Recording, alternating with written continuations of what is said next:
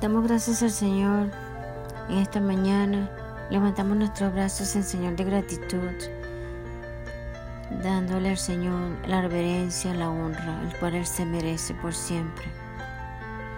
Santiago 1.2 dice, Tened por sumo gozo, hermanos míos, el que os halléis en diversas pruebas.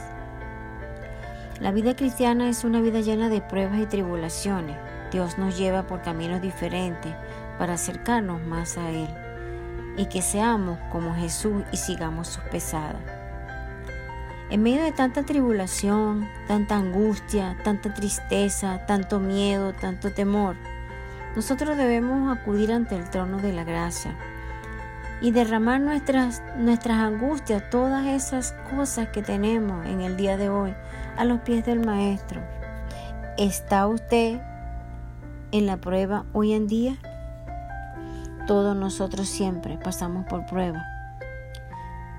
Hoy le animo a que entre, se lo entregue a Dios. Por favor. Es un clamor de nuestro Padre Celestial que entreguemos y echemos las cargas sobre Jehová que Él hará. Permítale a Dios que Él trabaje en su corazón. Que cada respirar es un milagro. Cada minuto que pasa es una oportunidad. Y cada vida un tesoro que nos entrega Dios. Vive cada segundo y ayuda a cada cual descubra sus bendiciones en el Señor. Así mismo es. Nosotros tenemos que entregar las cargas del Señor, que Él hará. Descansemos en el Señor. Postrémonos en la presencia de Él y descansemos, en tengamos un reposo, un refrigerio. Tener un lugar a donde ir es tener un hogar. Tener a quien amar es tener una familia. Tener, tener ambas es una bendición de Dios agradecerle a Dios no solo por lo que no, nos ha dado, sino por lo que Él te dará. Dios quiere que tú sepas que no estás solo, ciertamente Él está contigo y verás grandes victorias de su mano. No existen rejas ni barreras que puedan detener el amor si la luz lo hace nacer y crecer cada vez más y más. Antes de ir a dormir agradece a Dios y encomiéndate a Él, porque no hay lugar más perfecto que estar en las manos de Dios. Con la fe podrás mover montañas, luego que Dios haya movido tu corazón por el amor. Nunca eres tan grande como cuando te arrodillas delante de Dios. Cada latido de tu corazón es una nota en el pentagrama del corazón de Dios y en la enorme sinfonía de la vida. Hoy quiero gritar que aunque mi vida no sea perfecta, agradezco a Dios por cada bendición que me da. Nunca, nunca te arrepentirás por todas las veces que dijiste te amo, pero si te pasara por esa vez que, pudiste decirlo y no lo hiciste, te arrepentirás.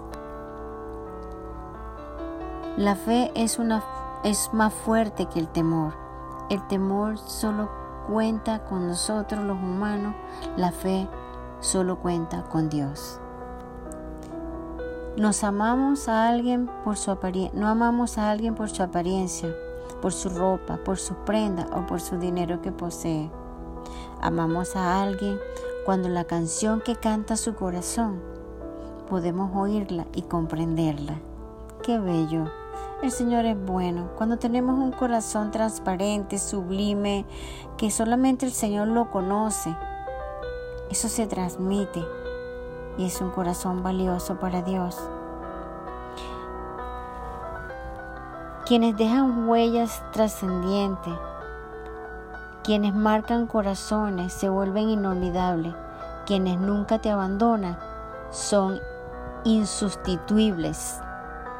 Qué hermoso. Dios es mi luz en la oscuridad, mi paz en la angustia, mi gozo en medio de la tristeza, mi amigo en la soledad, mi fortaleza en la debilidad. Qué bello, mi Padre. Bendito sea el Señor. Yo me gozo. Yo me gozo y yo quiero contagiarlo con el gozo que se siente cuando uno habla la palabra del Señor, cuando uno la aplica, cuando uno sabe y camina seguro, confiado de que Él está aquí y que Él hará en cada uno de nosotros.